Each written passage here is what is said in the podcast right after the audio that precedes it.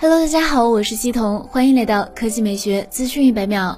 据最新爆料，苹果公司正在开发一款类似 Switch 的游戏机。也许不少人会认为，苹果的 iPhone 和 iPad 系列已经搭载了性能强大的芯片组，可以畅玩游戏大作。苹果推出游戏机类产品似乎没有必要。不过，苹果的移动设备并不是面向游戏玩家的，因此即使硬件能力较强 ，iPhone 和 iPad 的设计并没有强大的内部冷却系统，因为苹果优先考虑的是外形因素。苹果还在开发一种新的 SOC， 而且并不是 A 系列或者是 M 系列芯片组。此前有爆料者称，苹果正在开发一组基于 ARM 的游戏机，但搭载 A 系列芯片，而不是一款全新的芯片。这款便携式游戏机的 SOC 将提供增强的 GPU 性能，并提供光线追踪支持。爆料还称，苹果正在与著名的游戏开发商育碧进行谈判，可能是为了给 Apple Arcade 带来独家游戏。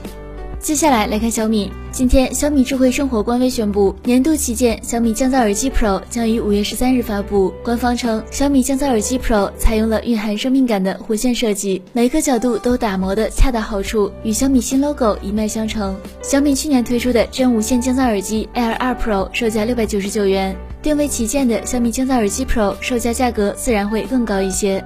好了，以上就是本期科技美学资讯100秒的全部内容，我们明天再见。